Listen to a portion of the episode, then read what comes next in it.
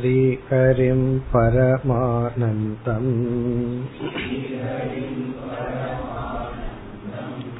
உபதேஷ்டாரமீஸ்வரம் வியாபகம் சர்வலோகானாம்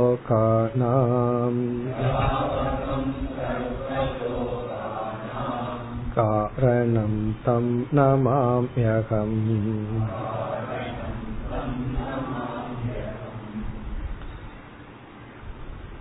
நூற்றி எட்டாவது ஸ்லோகம். வாசோ யஸ்மான் நிவர்த்தந்தே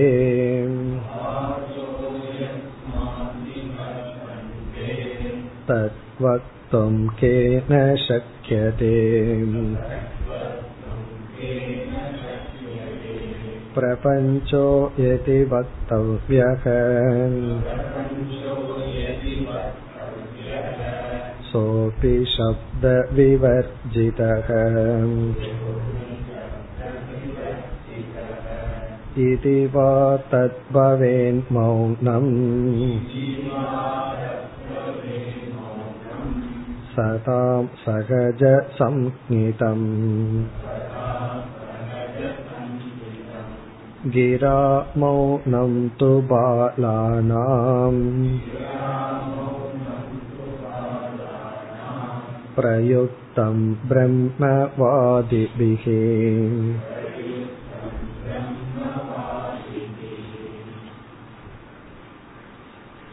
பதினைந்து அங்கங்களுடன் கூடிய நிதித்தியாசனம் என்ற சாதனையில் நான்காவதாக சங்கரர் குறிப்பிட்டது மௌனம். சாதாரண மனிதர்களுக்கு மௌனம் என்பது வாய் பேசாமல் இருத்தல். ஆனால் நிதித்தியாசகன் பின்பற்ற வேண்டிய மௌனம் என்பது என்ன? அதை இரண்டு அர்த்தத்தில் குறிப்பிட்டார்.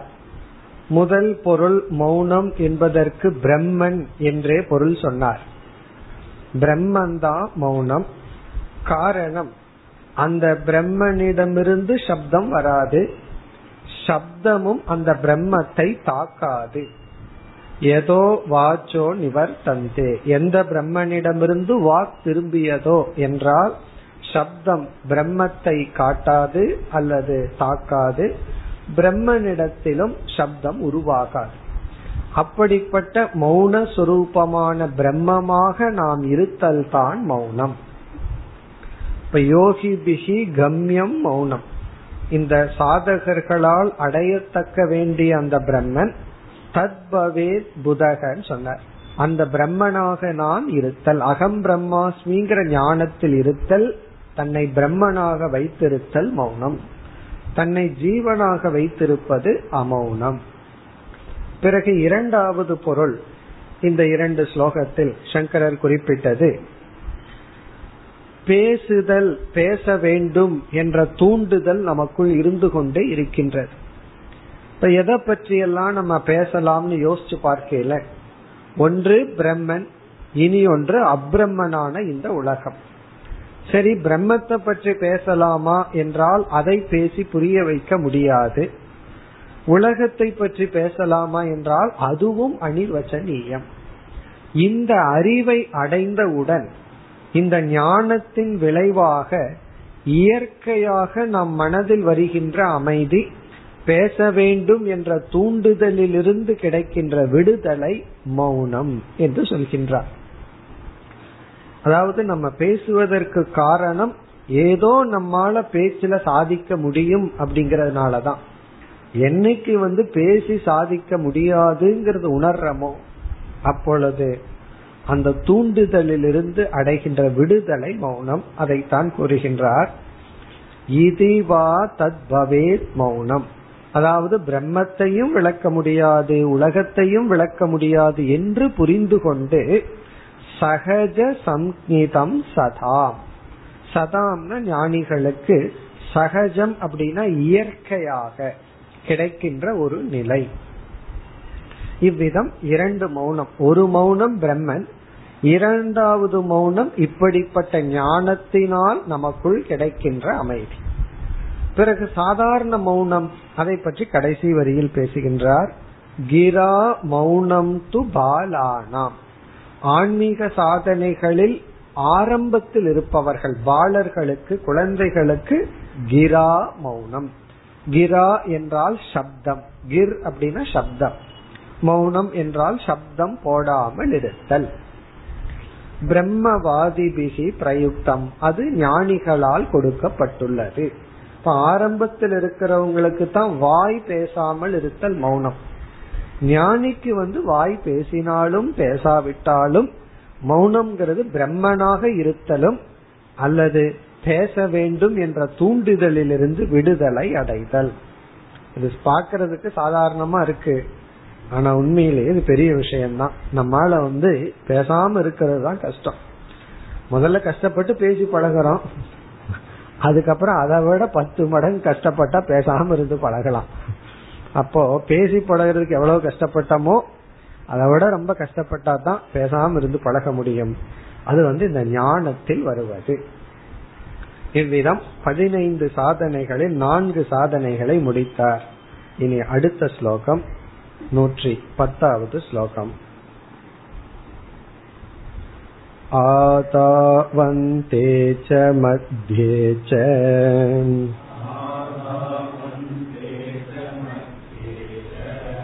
ஜனோ யஸ்மின் ந வித்யதே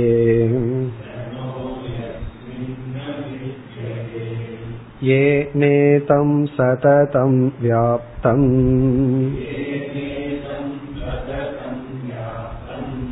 சதேஷோ விஜனஸ்மிருதஹ.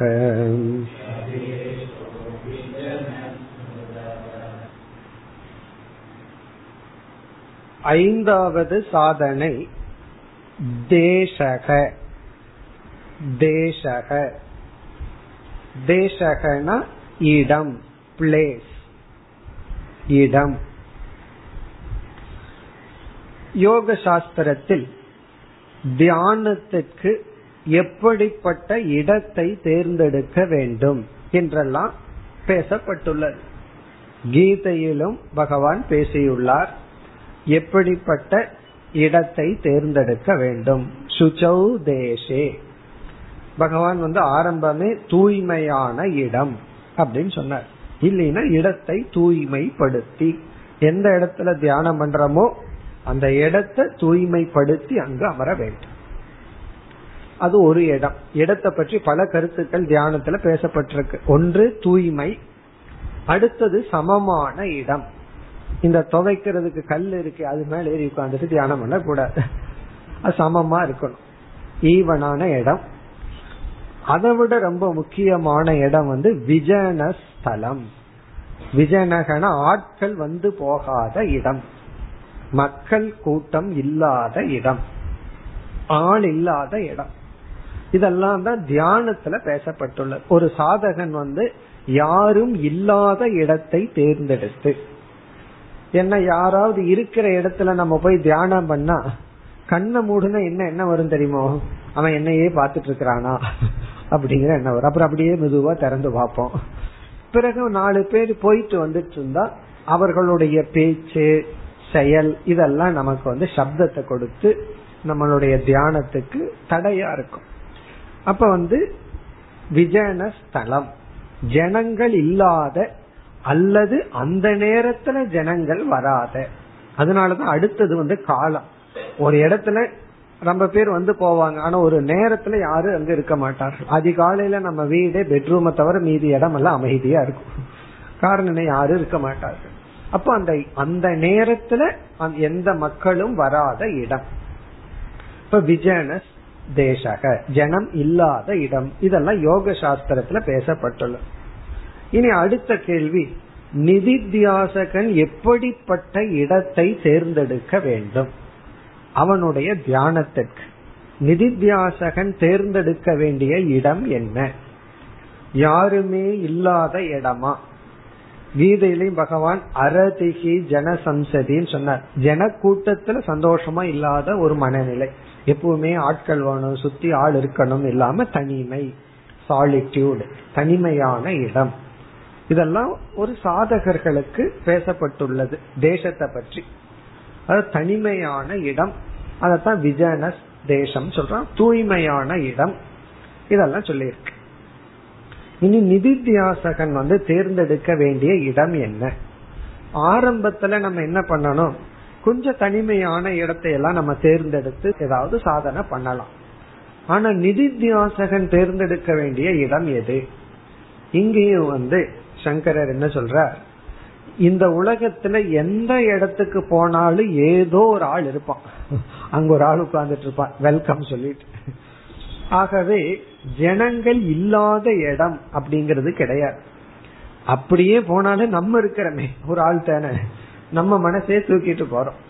ஆகவே மனிதர்களே இல்லாத இடம், அப்சல்யூட்ல மனுஷன் இல்லாத காட்டுக்குள்ள நான் போகணும் அப்படின்னா அங்க கொஞ்ச நாள்ல நம்மளே இல்லாம போயிருவோம். காரணம் என்ன, அங்க சிங்கம் புலி எல்லாம் இருக்கும், நம்மளே சாப்பிட்டுரும். இப்ப மனிதனே இல்லாத இடத்துக்கும் போய் நம்மளால வாழ முடியாது.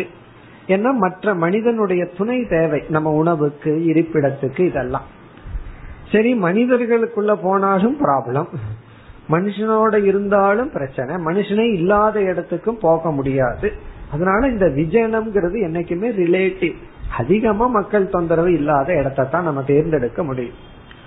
முழுமையாகவே தனிமைக்கு போகணும் அப்படின்னா இங்க சங்கரர் சொல்றார், தேசக இஸ் ஈக்வல் டு இங்கேயும் பிரம்மன். இங்கேயும் பிரம்மனையே தேசம்னு சொல்றார். நீ பிரம்மனிடத்துல போய் அமர்ந்தால்தான் முழுமையான தனிமைக்கு செல்கின்றாய். பிரம்மத்தை தவிர வேற எங்க போனாலும் உனக்கு சாலிட்யூடு கிடையாது, தனிமை கிடையாது. அப்ப வந்து பிரம்மந்தான் தேசம்னு சொல்ற. அப்ப ஒரு நிதித்தியாசன் கேக்குறான், நான் எந்த இடத்துல போய் உட்காரலாம் எனக்கு தனிமை கிடைக்கும் அப்படின்னா, நீ பிரம்மத்திடம் போய் உட்கார்ந்தா தான் உனக்கு தனிமை கிடைக்கும். உண்மையிலேயே பலருக்கு வந்து இந்த இக்கரைக்கு அக்கறை பச்சைன்னு சொல்வார்கள். தான் இருக்கிற இடம் யார கேட்டாலும் பிடிக்காது. யாரையாவது கேளு, உங்க வீடு பிடிச்சிருக்கா, இருக்கிற இடம் பிடிச்சிருக்கா, அல்லது இருக்கிற ஆசிரமம் பிடிச்சிருக்கா, யாரையாவது கேட்டு பாருங்க, ஏதாவது ஒரு குறை இருக்கும். அப்போ வேறொரு இடத்துக்கு போகணும், இங்க சரியில்லை, இருக்கிறது சரியில்லை அப்படின்னு சொல்லி இந்த இம்பர்ஃபெக்ஷன்ங்கிற புத்தி வந்து எல்லாத்துக்கும் இருக்கு. இருக்கிற சூழ்நிலை சரியில்லை, மக்கள் சரியில்லை, என்னை சுற்றி இருக்கிறவங்க சரியில்லை, அப்ப இடத்த மாத்தணும், இடத்த மாத்தணும்ங்கிற புத்தி இருந்துட்டே இருக்கும். இவர் மாறிட்டே இடத்த மாத்திட்டே போயிட்டு இருப்பாரு, இவரை மாத்தாம.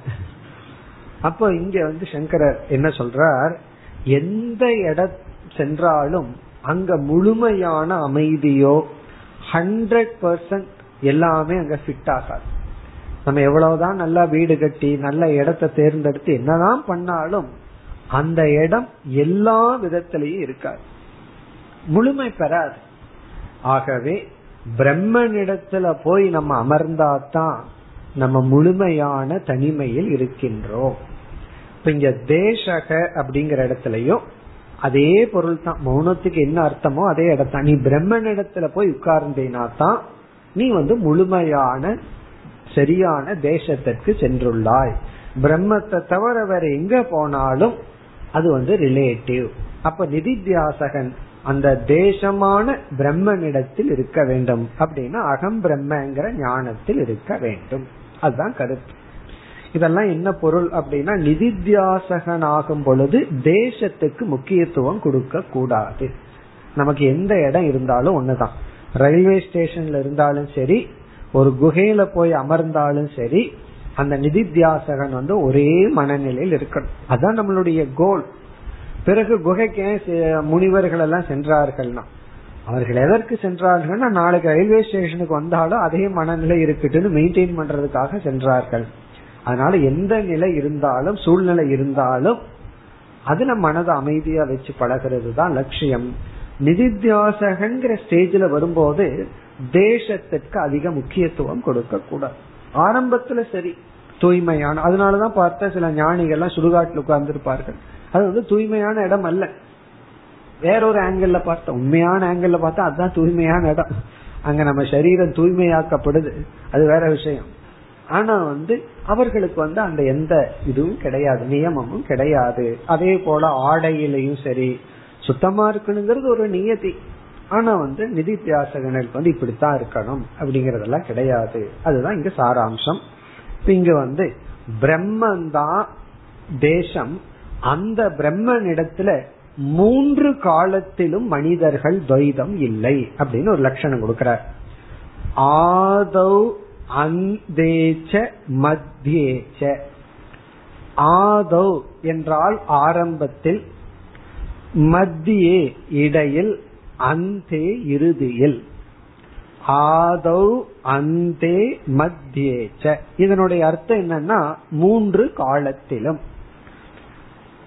பாஸ்ட் பிரசன்ட் ஃபியூச்சர், மூன்று காலத்திலும் ஜனக யஸ்மின் ந வித்யதே, எதனிடத்தில் மனிதர்கள் இல்லையோ, கூட்டம் இல்லையோ, துவைதம் இல்லையோ. அதாவது வயதானவர்களிடம் கேட்டு பார்த்தா சொல்லுவார்கள். பயனாவரமா எடுத்துக்குவோமே, ஒரு எண்பது வயசு ஆன ஒருத்தர்கிட்ட கேட்டோம்னா, நான் இருபது வயசு இருக்கும் போது இங்க ஒரு ஈ காக்கா வராதுன்னு சொல்லுவார். காரணம் என்ன, அப்படி இருந்த தேசம் இப்ப எப்படி இருக்குன்னு சொல்லுவார்கள். அப்போ ஒரு பீரியட்ல இந்த இடம் வந்து வனம் மாதிரி இருந்தது, ஆனா இப்ப எப்படி இருக்கு. இப்ப இப்ப வந்து ஜன நெருக்கடி ரொம்ப வந்தாச்சு. அதான் ஆதௌ அந்தே மத்தியே, ஆரம்பத்தில், பிறகு இடையில், பிறகு இறுதியில், எல்லா காலத்திலும். சில காலம் பார்த்தோம்னா ஒரு இடத்துல வந்து காடா இருக்கும், கொஞ்சம் வருஷத்துக்கு அப்புறம் அது வனமா மாறிடும், அதுக்கப்புறம் கொஞ்சம் வருஷத்துக்கு அப்புறம் அதுவும் காடா மாற போகுது, அது வேற விஷயம். இப்படியே மாறிக்கொண்டு வரும். ஆனால் எதனிடத்தில் எந்த காலத்திலும் ஜனகன வித்யதே, மனிதன் இல்லையோ, அது பிரம்மன் சொல்ற. பிறகு இரண்டாவது வரியில ஏன இதம் சததம் வியாப்தம். இப்ப ஜனங்கள் இல்லாத இடம்னு பார்த்தா குறைவா தான் இருக்கும், ஜனங்கள் இருக்கிற இடம் தான் அதிகம். இங்க என்ன சொல்ற, ஏன எந்த பிரம்மனால், சததம் இதம் வியாப்தம், எல்லா காலத்திலும் வியாபிக்கப்பட்டுள்ளதோ, எல்லா இடத்திலும் ஜனங்கள் இருக்கிறாங்களோ இல்லையோ, எல்லா இடத்திலையும் பிரம்மன் வியாபித்துள்ளார். அப்ப பிரம்மன் இடத்துல போனா ஏன்னா சில பேர்த்துக்கு ஒரு சந்தேகம் வந்துடும், நம்ம எல்லாமே பிரம்மன் கிட்ட போய் உட்கார்ந்து அங்க இடம் பத்துமா அப்படின்னு சொல்லி. பிரம்மன் வந்து சர்வ வியாபி, நம்ம எல்லா போனாலும் அங்க பிரம்மத்துக்கு அங்க ஸ்பேஸ் இருக்கு பிரம்மத்துக்கு இடம். இப்ப ஏன சததம் வியாப்தம், எல்லா இடமும் வியாபிக்கப்பட்டுள்ளதோ எந்த பிரம்மனால், சதேசக விஜனக ஸ்மிருதக.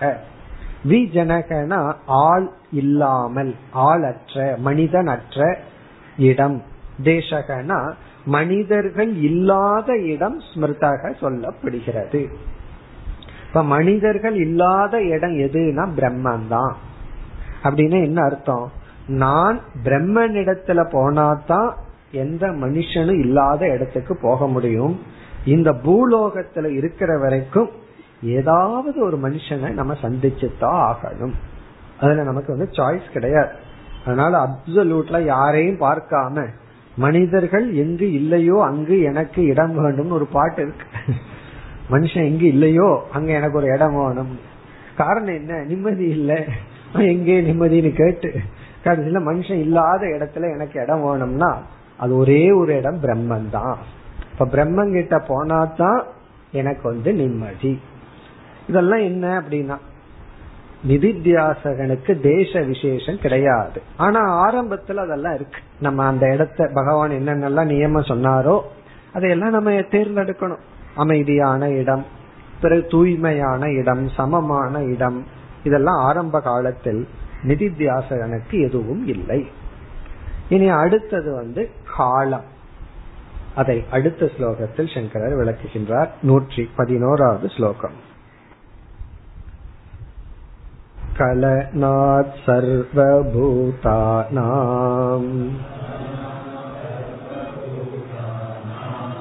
பிரம்மாதீனாம் நிமேஷதஹ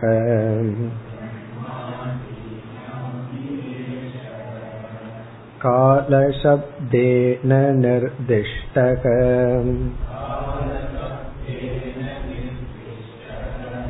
யகந்தானந்தகோத்வயக.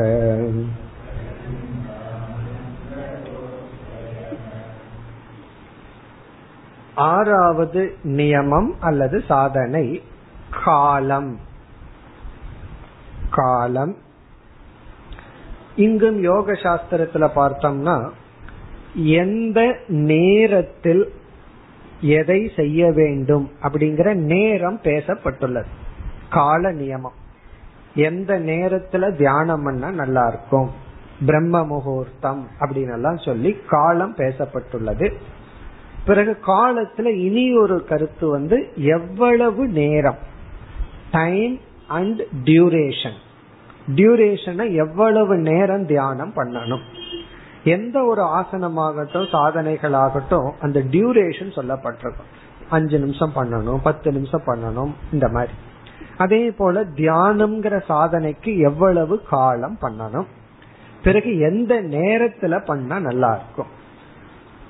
இந்த ஜோதிஷம் அப்படிங்கிற ஒரு சாஸ்திரமே வேதத்தினுடைய ஒரு அங்கம்.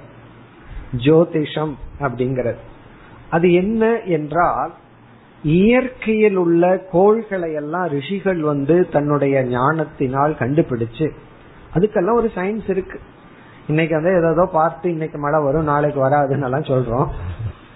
ஆனா வந்து பஞ்சாங்கத்துல எல்லாம் துல்லியமா குறிச்சு வச்சிருக்காங்க. இன்னைக்கு கிரகணம் பிடிக்கும், இந்த செகண்ட்ல பிடிக்கும், விடும் சொல்லி எப்படி கண்டுபிடிச்சார்கள். அப்போ இந்த ஒரு சயின்ஸ் நமக்கு வந்து இருக்கு, கால கணிப்பு.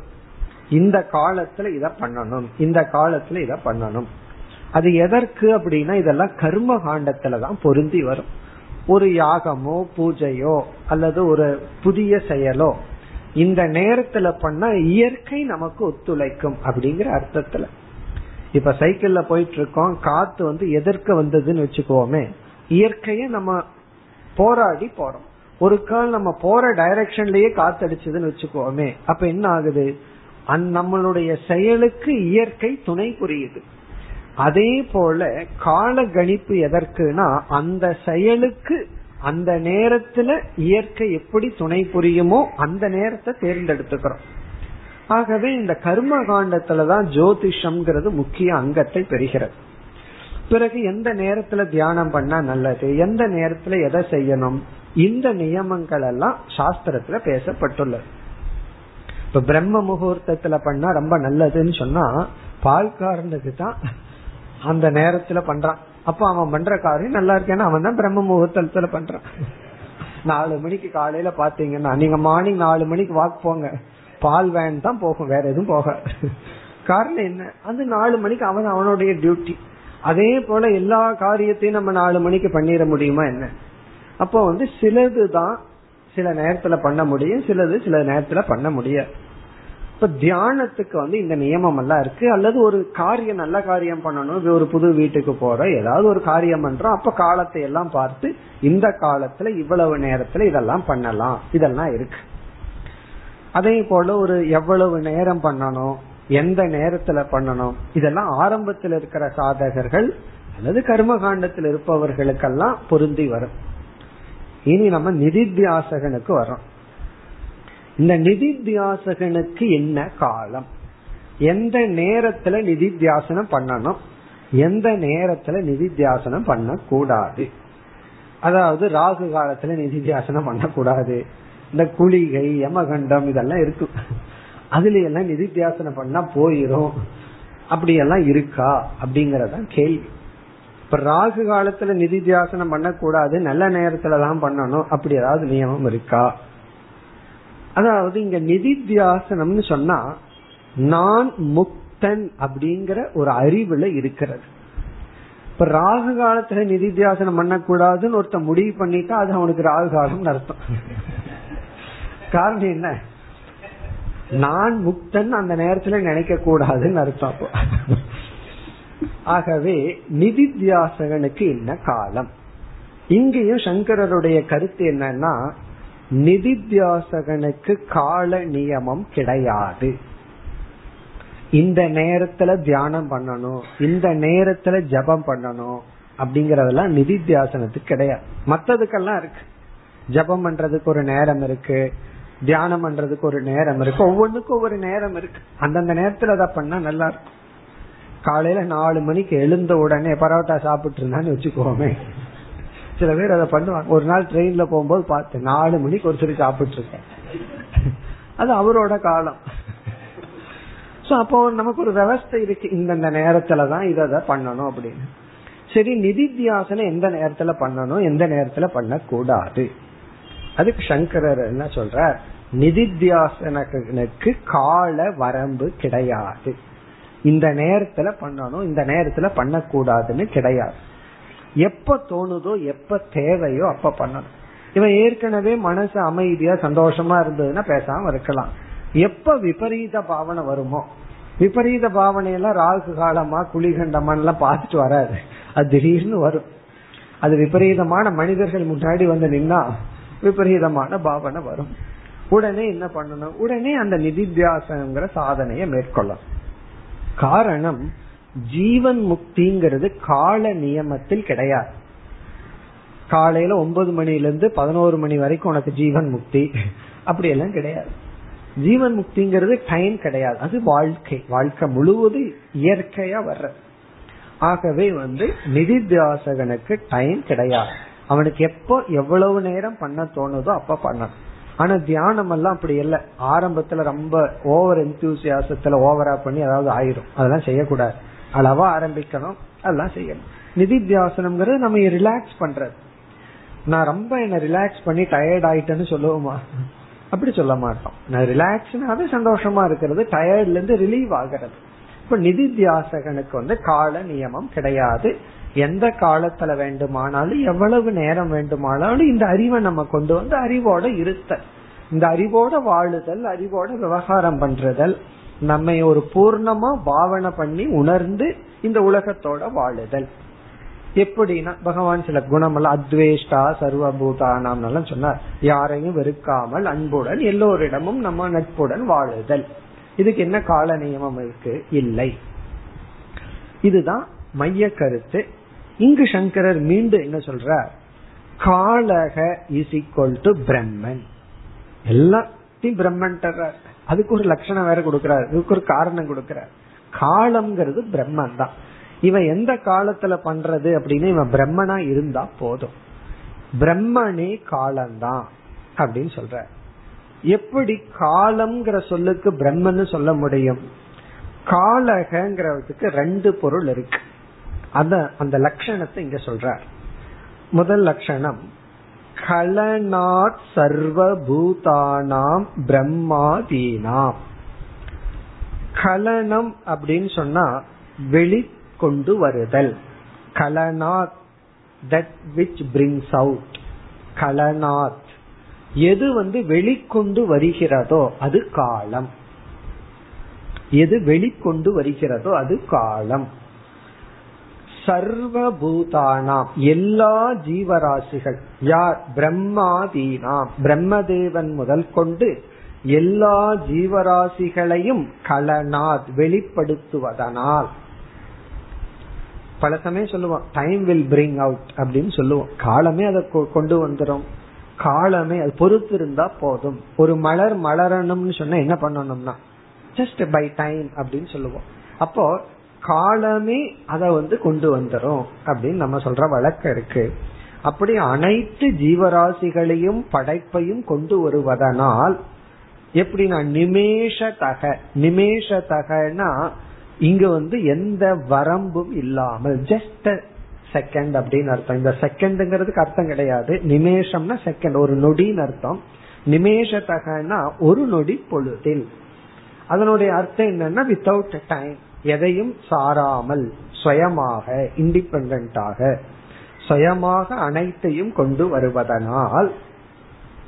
இப்ப கலனம் அப்படிங்கிறது அனைத்தையும் உருவாக்குதல் ஒரு அர்த்தம். இனி ஒரு அர்த்தம் அது இங்கு சங்கரர் கூறவில்லை. அந்த அர்த்தம் வந்து ஆதாரம். இரண்டாவது பொருள் வந்து கலனம் அப்படின்னா ஆதாரம், அனைத்துக்கும் ஆதாரம், அதிஷ்டானம். அதுலதான் நம்ம நிற்க முடியும். இப்ப வந்து இந்த ஃப்ளோர் நமக்கு, பூமி நமக்கு ஆதாரம். அதே போல காலம்தான் நமக்கு ஆதாரம். அது எப்படின்னா, ஒருவருக்கு வந்து பிறந்த நாள்ல இருந்து அறுபத்தஞ்சு வருஷம் வரைக்கும் உயிரோடு இருக்கிறன்னு முடிவு பண்ணி வச்சிருக்க ஒரு பிராரப்தத்திலேன்னு வச்சுக்குவோமே. அப்ப அவர் எதுல நிக்கிறாருன்னா அந்த காலத்துல நிக்கிறார். அந்த காலம் கடந்தது, அடுத்த நிமிஷம் தலை கீழே விழுகும். காரணம் என்ன? அந்த காலத்துல நின்றுட்டு இருந்திருக்கார், அந்த பிராரப்தத்துல நின்றுட்டு இருக்கார். அந்த காலம் முடிந்தவுடன் அவர்னால நிற்க முடியாது. அப்படி காலம்ங்கிறது வந்து நம்மை தாங்கி கொண்டு இருக்கின்றது.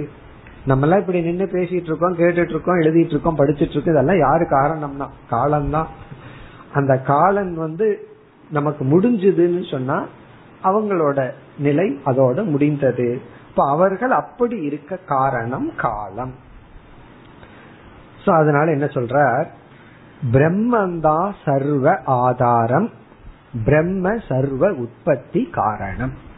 எல்லாத்துக்கும் பிரம்ம தோற்றத்திற்கும் பிரம்மன் காரணம். எல்லாம் அதது அப்படி அப்படி இருக்க பிரம்ம காரணம். ஆகவே என்ன சொல்றார், கால சப்தேன நிர்திஷ்டக, நிர்திஷ்டகன கூறப்பட்டுள்ளது. அந்த பிரம்மன் கால சப்தேன, காலக என்கின்ற சொல்லால், இப்ப காலம் என்கின்ற சொல்லால் பிரம்மனே விளக்கப்பட்டுள்ளது. எப்படிப்பட்ட பிரம்மன்? அகண்ட ஆனந்த கக அத்வயக. துவயம்னா இரண்டு, அத்வயம்னா இரண்டற்ற. அகண்ட ஆனந்த கக, கண்டம்னா துண்டு துண்டாக்குவது, அகண்டம்னா பூர்ணமான ஆனந்த சுரூபமான பிரம்மனே. இப்படிப்பட்ட பிரம்மனே கால சப்தத்தினால் கூறப்பட்டுள்ளது. இங்க அவ்வளவுதான் சொல்லியிருக்கார். அதாவது இங்க சங்கரர் வந்து காலம் இஸ் ஈக்வல் டு பிரம்மன் தரார். நீதியெல்லாம் நம்ம புரிஞ்சுக்கணும். அப்ப நிதித்தியாசகனுக்கு வந்து கால நியமம் கிடையாது. இப்படிப்பட்ட பிரம்மனா இருக்கிறது தான் அவன், அவனுக்கு காலம். அதுல இருந்து நமக்கு என்ன புரியுது, இந்த டைம் இதெல்லாம் நிதித்தியாசகனுக்கு கிடையாது. பட் இந்த டைம் ஷெட்யூல், இந்த காலத்துல இத பண்ணணும், ஒரு டிசிப்ளின் எல்லாம் இருக்குல்ல, இதெல்லாம் ரொம்ப முக்கியம் ஆரம்ப காலத்துல. நானும் நிதித்தியாசகன், எந்த நேரத்துல எதை வேணாலும் பண்ணுவேன் அப்படின்னு எல்லாம் சொல்லக்கூடாது. சொல்லலாம் அந்த அளவு பக்குவம் இருந்தால். இல்லைன்னா அந்தந்த டைம்ல அதாவது செய்யறது வந்து ரொம்ப முக்கியம். இந்த டைம் டிசிப்ளின், பங்க்சுவாலிட்டி இதெல்லாம் ரொம்ப முக்கியம். இதெல்லாம் இத படிச்சுட்டு எனக்கு எந்த கால நியமமும் கிடையாது அப்படின்னு சொல்லிட்டு நம்மள வந்து அந்த ஒரு டிசிப்ளின் வந்து போயிடக்கூடாது. இப்ப நிதித்தியாசகன் வந்து பிரம்மனா இருக்கிறது தான் அவனுக்கு காலம். இப்ப கலனா சர்வபூதானாம்ங்கிற ஒரு அர்த்தம் சொல்லியிருக்கார். எதனிடமிருந்து அனைத்தும் தோன்றியதோ, எதன் ஆதாரத்துடன் அனைத்தும் இருக்கிறதோ அது பிரம்மன். இது வந்து ஆறாவது சாதனை. இனி அடுத்த ஸ்லோகம், அடுத்த ஏழாவது சாதனைக்கு வருகின்றோம். நூற்றி பனிரெண்டாவது. சுகே நைவ பவேத் யஸ்மின்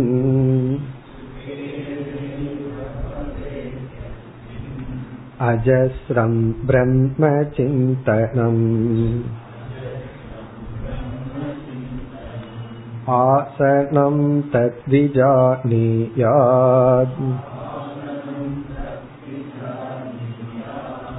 நேதரத் சுகநாசனம்.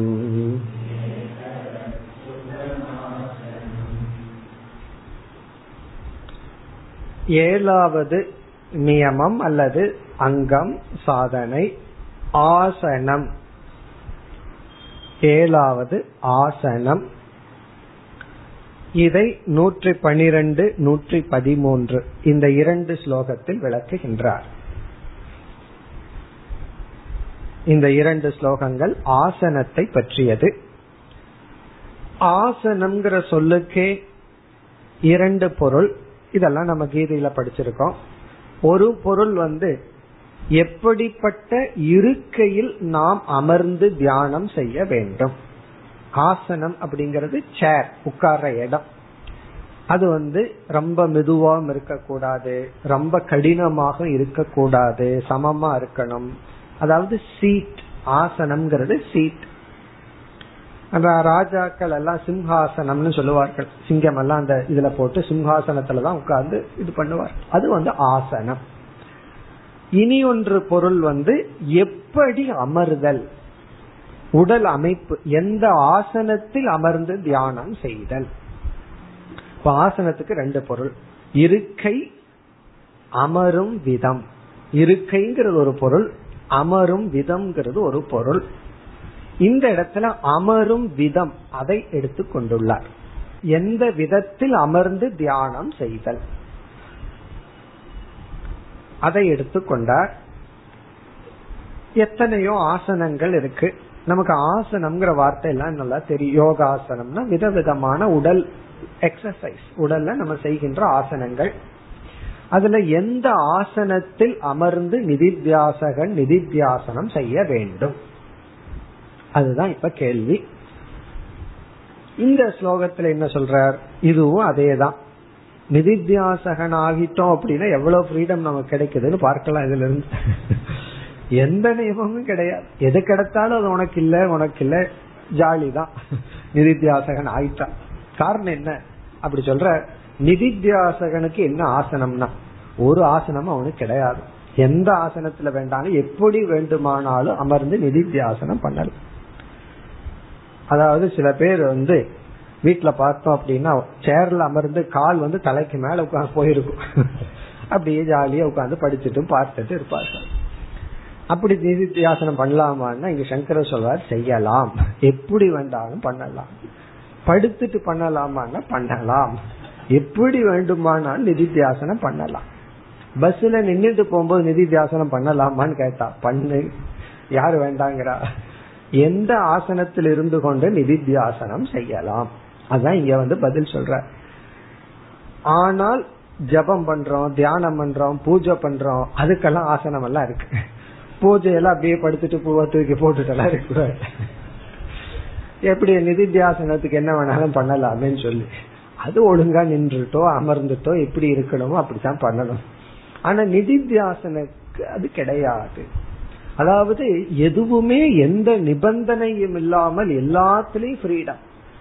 அந்த தவத்திலிருந்து ஃப்ரீடம் தான், அதான் நிதித்தியாசனம். எதுலயுமே எந்த நிபந்தனை இல்லை, அதுதான் நிதித்தியாசனம். அத சொல்ற.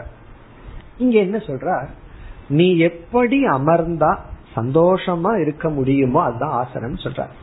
இப்ப நம்ம வந்து கீழே அமர்ந்துள்ளோம் அல்லவா, அந்த ஆசனத்துக்கு பேரு சுகாசனம். இப்ப நம்ம உட்கார்ந்து இருக்கிறதுக்கு பேரு சுகாசனம்.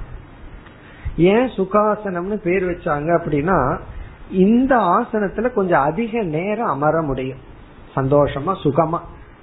எளிமையான ஆசனம், இதுவே ஒரு ஆசனம் தான். இப்படி கீழே அமர்ந்திருக்கிறதே ஒரு ஆசனம் தான், அது வந்து சுகாசனம். ஒரு வயசு வரைக்கும் அதை பண்ண முடியாது, அதுக்கு மேல அதுவும் முடியாம போயும் சுகாசனம். இந்த சுகாசனம் அப்படிங்கறது இந்த ஆசனத்துல அமர்ந்தா சுகம்னு எளிமையாக கஷ்டம் இல்லாம ரொம்ப நேரம் அமர முடியும். பிறகு இதுலயே ஒரு கால் எடுத்து இனி ஒரு கால் மேல போட்டோம்னா அர்த்த பத்மாசனம்னு சொல்றோம். ரெண்டு காலையும் மாறி மாறி போட்டோம்னா பத்மாசனம்னு சொல்றோம். இப்படி வந்து எந்த ஆசனத்திலிருந்து தியானம் செய்தல் அப்படின்னு கேட்டா பொதுவா பத்மாசனத்தை சொல்வார்கள், அர்த்த பத்மாசனம் சொல்வார்கள். ஒரு கால் எடுத்து ஒரு கால் மேல போட்டு பண்ணலாம். அல்லது சுகாசனம், இப்ப எப்படி அமர்ந்திருக்கிறோமோ அப்படியே அமர்ந்து தியானம் செய்யலாம்.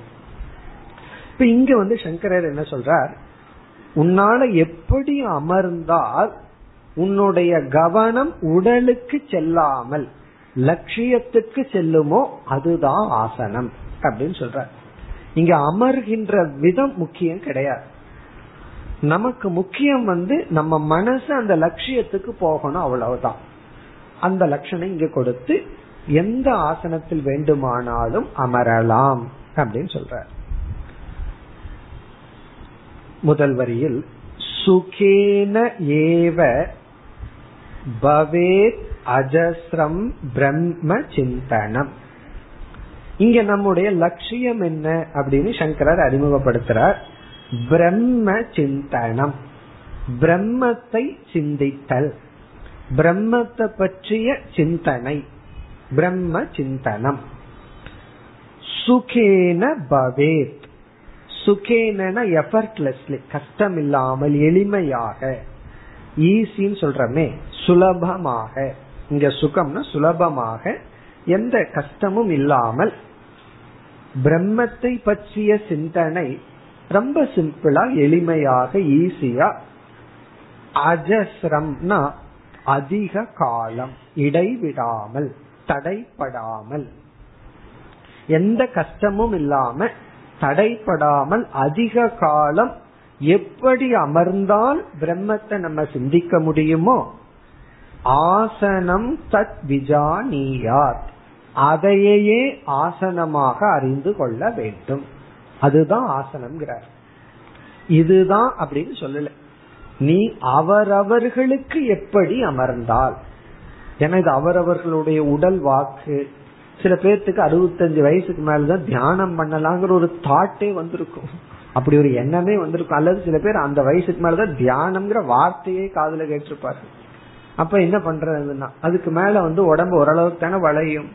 அப்ப அவரவர்களுக்கு உடல் வாக்குக்கு எப்படி அமர்ந்தால், அந்த இங்க லட்சியம் வந்து பிரம்மன், பிறகு மற்ற இதுக்கு எது லட்சியமா வச்சிருக்கிறோமோ அந்த லட்சியம் எளிமையாக தடைப்படாமல் எப்படி அமர்ந்தால், எஸ்மின் ஆசன விசேஷே, எந்த ஆசன விசேஷத்தில் அமர்ந்தால் அஜஸ்ரம் தடைப்படாமல் தொடர்ந்து பிரம்ம சிந்தனம் வருமோ, தது ஆசனம், அதை ஆசனமாக விஜானியா அறிந்து கொள்ள வேண்டும். பிறகு ந இதரத், மற்றது ஆசனம் அல்ல.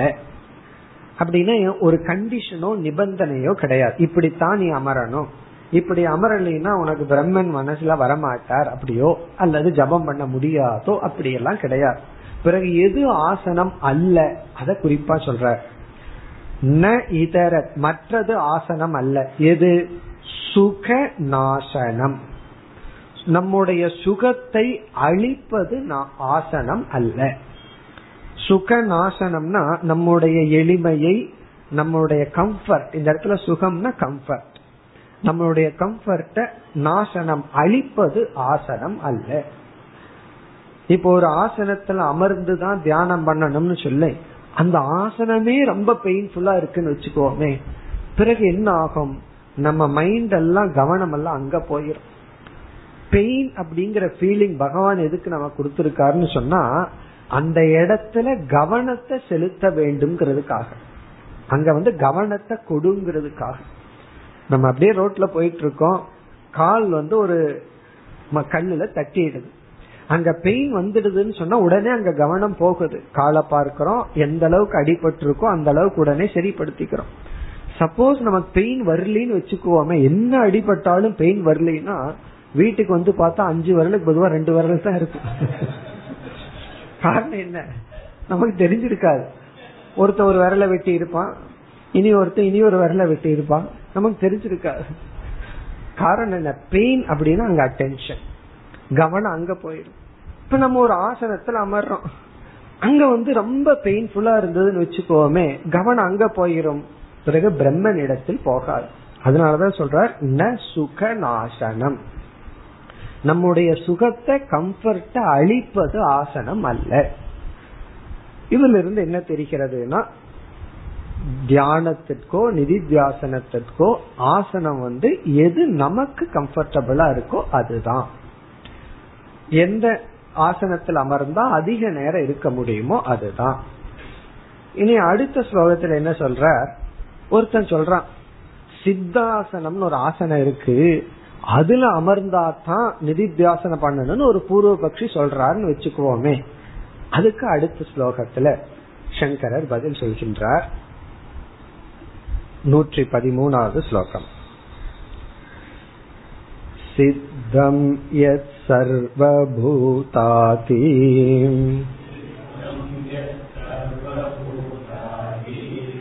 விஸ்வாதிஷ்டானமவ்யயம்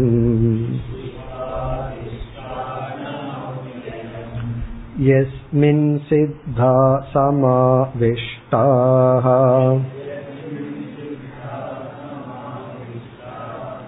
தத்வை சித்தாசனம் விதுகோ.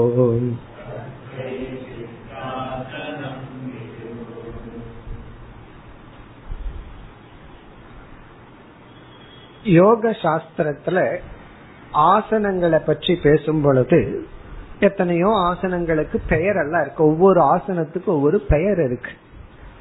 அப்படி சித்தாசனம் அப்படின்னு ஒரு ஆசனத்துக்கு பெயர். அது வந்து நம்ம இப்ப எப்படி அமர்ந்திருக்கிறோமோ அப்படியே அமர்ந்து இன்னும் கொஞ்சம் கால சற்று விளக்கி வச்சு செய்யற ஒரு ஆசனம். ரொம்ப சிம்பிள் எளிமையான ஆசனம் தான். இப்ப எப்படி நம்ம அமர்ந்திருக்கிறோமோ அது சுகாசனம். இதுலயே இரண்டு கால்களையும் சற்று அகலப்படுத்தி அது ஒரு மாதிரி செய்யற ஆசனம், அதுக்கு பேரு சித்தாசனம். இப்ப இவர் சொல்றாரு, ஒருவர் சொல்றாருன்னு வச்சுக்கோமே, நீ சித்தாசனத்துல அமர்ந்தா தான் பிரம்மத்தை சிந்திக்க முடியும் அப்படியெல்லாம் ஒருவர் சொன்னா, அல்லது பத்மாசனமோ ஏதோ ஒரு ஆசனத்தை சொல்லி அதுலதான் அமர வேண்டும் அப்படின்னு ஒரு நியதியை கூறினால், இங்க சங்கரர் என்ன பதில் சொல்றாரு, அது தவறு. ஞானிக்கு அல்லது நிதித்தியாசகனுக்கு சித்தாசனம் தான் அப்படின்னு சொன்னா, இவர் சங்கரருடைய பதில் அவனுக்கு பிரம்மந்தான் சித்தாசனம் அப்படிங்கிறார். பத்மாசனத்துல பண்ணாதான் பிரம்மத்தை அடைய முடியும்னா அவனுக்கு பத்மாசனமே பிரம்மந்தான். அதனால இவன் போய் பத்மாசனத்துல உட்கார்ந்து பிரம்மத்தை பார்க்கணுங்கிற அவசியம் கிடையாது. இப்படி அமர்ந்துதான் பார்க்கணுங்கிறது கிடையாது. இப்ப சித்தாசனம் அப்படிங்கிறது யோக சாஸ்திரத்துல ஒரு ஆசன விசேஷம், ஒரு விதமான ஆசனம். ஆனா இந்த இடத்துல சித்தாசனம் இஸ் ஈக்வல் டு பிரம்மன் எல்லாம் அப்படி பொருள்படுத்துற. எப்படி இந்த சித்தாசனம்ங்கிற இடத்துல ரெண்டு சொற்கள் இருக்கு, ஒன்று சித்தம், இனி ஒன்று ஆசனம். எப்படி இந்த சொல் பிரம்மத்தை குறிக்கும்? சித்தம் அப்படின்னு சொன்னா ஏற்கனவே அடையப்பட்டது அப்படின்னு அர்த்தம். சித்தம் அப்படின்னா ஆல்ரெடி ப்ரிப்பேர்ட், ரெடியா இருக்கு. சமையல் ஆச்சா அப்படின்னு ஒரு கேள்வி கேட்டா சமஸ்கிருதத்துல பதில் சொல்லணும்னா சித்தம் அப்படின்னு சொல்லணும். சித்தம் அப்படின்னா ரெடி, ரெடி அப்படின்னா சித்தம்னா ரெடின்னு அர்த்தம். சித்தம்னா ஆல்ரெடி ரெடி, சித்தம். அதாவது சன்னியாசிகளுக்கு இனி ஒரு பெயர் இருக்கு, சித்தா அன்னக அப்படின்னு ஒரு பெயர். சன்னியாசிக்கு ஒரு பெயர் சித்த அன்னம் அப்படின்னா, இனி ஒரு ரூல் சன்னியாசிக்கு வந்து சமையல் பண்ண கூடாதுன்னு சொல்லு. ஏன்னா அக்னி எல்லாம் அவர் வச்சிட்டு இருக்க கூடாது, அக்னி எல்லாம் பத்த வைக்க கூடாது. சரி, அவன் சமையல் பண்ணினா சாப்பாடு எப்படின்னா, சாப்பாடு வந்து நான் சமையல் பண்ண கூடாதுன்னா ஒரே ஒரு ஷார்ட்ஸ் வந்து எங்க சமைச்சிருக்கோ அந்த உணவை பிக்ஷை எடுத்து வாங்கி சாப்பிடணும். இப்ப பிக்ஷை எடுத்து வாங்கி சாப்பிடுறது சன்னியாசியினுடைய வாழ்க்கை. அந்த பிக்ஷை எப்படி வரும்னா அரிசி பருப்பியா போடுவார்கள். சித்தம் அன்னம், சமைக்கப்பட்ட உணவு அவர்களுக்கு கிடைக்குது. அப்ப சன்னியாசி யாருன்னா சித்த அன்னக அப்படின்னு சொல்வார்கள். யாருக்கு உணவு சமைக்கப்பட்டது கிடைக்குதோ அவர்கள் சொல்லு. அப்படின்னு என்ன அர்த்தம்? இதெல்லாம் கொஞ்சம் பாலிஷ்டா சொல்றது, பிராங்கா சொன்னா பிச்சை எடுத்து சாப்பிடுன்னு அர்த்தம். அவ்வளவுதான், சமைச்சு சாப்பிடாத, பிச்சை எடுத்து சாப்பிடு. ஏற்கனவே சமைக்கப்பட்ட உணவை பிச்சை எடுத்து வாங்கி நீ உட்கொள். அங்க சித்தம் அப்படின்னா சமைக்கப்பட்டது, ஏற்கனவே உருவாக்கப்பட்டு இருக்கின்றது. பிரம்மன் சித்த வஸ்து, ஏன்னா அவரு வந்து ஏற்கனவே ரெடியா இருக்காருன்னு அர்த்தம். நான் பிரம்மத்தை அடைய போனா இன்னும் அவர் ரெடி ஆகலன்னு சொல்ல முடியாது. சாப்பிட போனா ரெடி ஆகலன்னு சொல்லலாம், பிரம்மத்துக்கிட்ட போனா இன்னும் அவர் ரெடி ஆகல அப்படின்னு சொல்ல முடியாது. ஹி இஸ் ரெடி, ரெடியா இருக்க. சித்தம் எப்படி சித்தம்? அகம் சப்தேன, எப்பொழுதெல்லாம் நான் நான் சொல்லிட்டு இருக்கிறனோ அந்த நான்கிற சொல்லுக்குள்ளேயே அகம் அகம்னு பிரம்மன் வந்து ஆல்ரெடி அக்காம்பிளிஷ், சித்தமா இருக்க. அப்ப சித்தம் இஸ் ஈக்வல் டு பிரம்மன். மீது எல்லாமே சாத்தியம்தான், வாழ்க்கையில எதை பண்ணனாலும் அது சாத்தியம்தான். உணவுமே முதல்ல சாத்தியம், அரிசி பருப்பா இருக்கு, அதுக்கப்புறம் சித்தம் உணவா மாறுது. இந்த பிரம்மன் வந்து எப்பொழுதுமே சித்தமா இருக்கு. பிறகு ஆசனம் அப்படிங்கிற சொல்லுக்கு இனி ஒரு பொருள். ஆசனம் அப்படிங்கிறதுக்கு லயஸ்தானம் இப்படி ஒரு பொருள் இருக்கு. ஆசனம் அப்படின்னா ஆஸ்யதே உபவிஷ்யதே அஸ்மின் அப்படிங்கிற அர்த்தம். ஆஸ்யதே உபவிஷ்யதே அஸ்மின்னா எதற்குள் அனைத்தும் வந்து ஒடுங்குகின்றதோ, எதற்குள் அனைத்தும் ஒடுங்குகின்றதோ எல்லாம் அதுக்குள்ள ஒடுங்கிறது பேரு ஆசனம். அப்ப பிரம்மன் யார்னா அவர் என்றும் இருப்பவர், அனைத்தும் அவருக்குள் வந்து ஒடுங்குகின்றது. இதுதான் பிரம்மன். இப்ப வந்து இங்க என்ன பதில் சொல்றார்? இப்படிப்பட்ட பிரம்மனை வந்து சித்தர்கள் அடைந்துள்ளார்கள். அந்த பிரம்மனே சித்தாசனம், இப்படிப்பட்ட சித்தாசன ரூபமான பிரம்மத்தை அடைஞ்சதற்கு பிறகு யோக சாஸ்திரத்துல சொல்லப்பட்ட சித்தாசனத்துல அமர்ந்து இவர்கள் அந்த பிரம்மத்தை அடைய வேண்டிய அவசியம் இல்லை. அதான் இங்க கருத்து. இப்படிப்பட்ட சித்தாசனமே பிரம்மன், அத வந்து சித்தர்கள் ஞானிகள் அடைந்து விட்டார்கள். அப்படி இருக்கும்போது ஒரு ஆசனத்துல அமர்ந்துதான் நம்ம வந்து அந்த பிரம்மத்தை வந்து வழிபடணும் அல்லது அடையணும்ங்கிறது கிடையாது. இந்த ஆசன விசேஷத்துல எப்படி கோயில்ல எல்லாம் நமஸ்காரம் பண்ணணுங்கிற விசேஷம் எல்லாம் இருக்கு, சாஷ்டாங்க நமஸ்காரம்னு ஒண்ணு இருக்கு, எத்தனையோ நமஸ்காரம் எல்லாம் இருக்கு. ஒவ்வொரு தேவதைக்கு எப்படி நமஸ்காரம் பண்ணணும், யார் யாரை எப்படி ஐஸ் வைக்கணும்னு சொல்றமில்ல, அது போலதான் ஒவ்வொரு தேவதையை எப்படி வணங்கணும், எந்த ஆசனத்துல வணங்கணும், இப்படி எல்லாம் சாஸ்திரத்துல சொல்லி இருக்கு. அதே போல எந்த ஆசனத்துல இருந்து வணங்கினால், இந்த பூஜையில எல்லாம் நீங்க பார்த்திருக்கலாம் முத்திரை எல்லாம் இருக்கு, அதெல்லாம் கொடுக்கற ஒரு ரெஸ்பெக்ட். ஒவ்வொரு தேவதைக்கும் ஒவ்வொரு முத்திரையில அந்த தேவதையை நம்ம வந்து வழிபடுறோம். இப்போ ஒருத்தரை வந்து மரியாதையா பார்க்கணும்னா நம்ம வணங்குறோம். அப்ப வணங்குறதுங்கிற ஒரு முத்திரை தான். அது எதை குறிக்குதுன்னா உங்க மேல இருக்கிற ரெஸ்பெக்ட குறிக்குது. ஒருத்தரை கோபப்படுத்துறோம் அப்படின்னா அதுக்கு ஒரு முத்திரை இருக்கு, கைய வச்சுட்டு ஒரு மாதிரி பண்ணுவோம், கைய வச்சுட்டு இந்த மாதிரி பண்ணா கோபம்ங்கிற ஒரு உணர்வு அந்த முத்திரையில காட்டுறோம். அதே போல ஒரு ஆசனம்ங்கிறது இறைவனை வழிபடுற ஒரு முத்திரை. நான் எந்த ஆசனத்திலிருந்து அந்த பிரம்மத்தை வழிபடணும்னா அந்த ஆசனமே பிரம்மன், இவர் எந்த ஆசனத்துல அமர்வது அது கிடையாது. அதான் மீண்டும் இங்கு சாரம். இனி இந்த சொல்லெல்லாம் பார்த்தா அந்த பிரம்மத்தை விளக்குகின்ற பகுதி.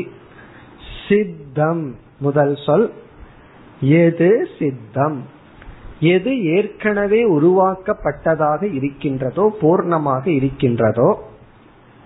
அடுத்த சொல் சர்வ பூதாதி,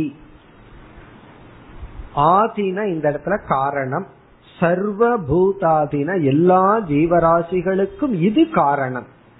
ஆனா இதுவோ சித்தம், இது ஆல்ரெடி இருக்கு, ஆனா அனைத்துக்கும் இது காரணம், இதற்கு எதுவும் காரணம் அல்ல. விஸ்வ அதிஷ்டானம், இந்த உலகத்துக்கே அதிஷ்டானம். இது வந்து அந்த ஆசனம்ங்கிற சொல்லினுடைய விளக்கம். விஸ்வ அதிஷ்டானம், எல்லாத்துக்குமே இதுதான் ஆதாரம், இதுலதான் ஒடுங்குகின்றது. அவ்யயம், அதே சமயத்தில் அழிவதில்லை, அப்படியே இருக்கு அவ்யயம்.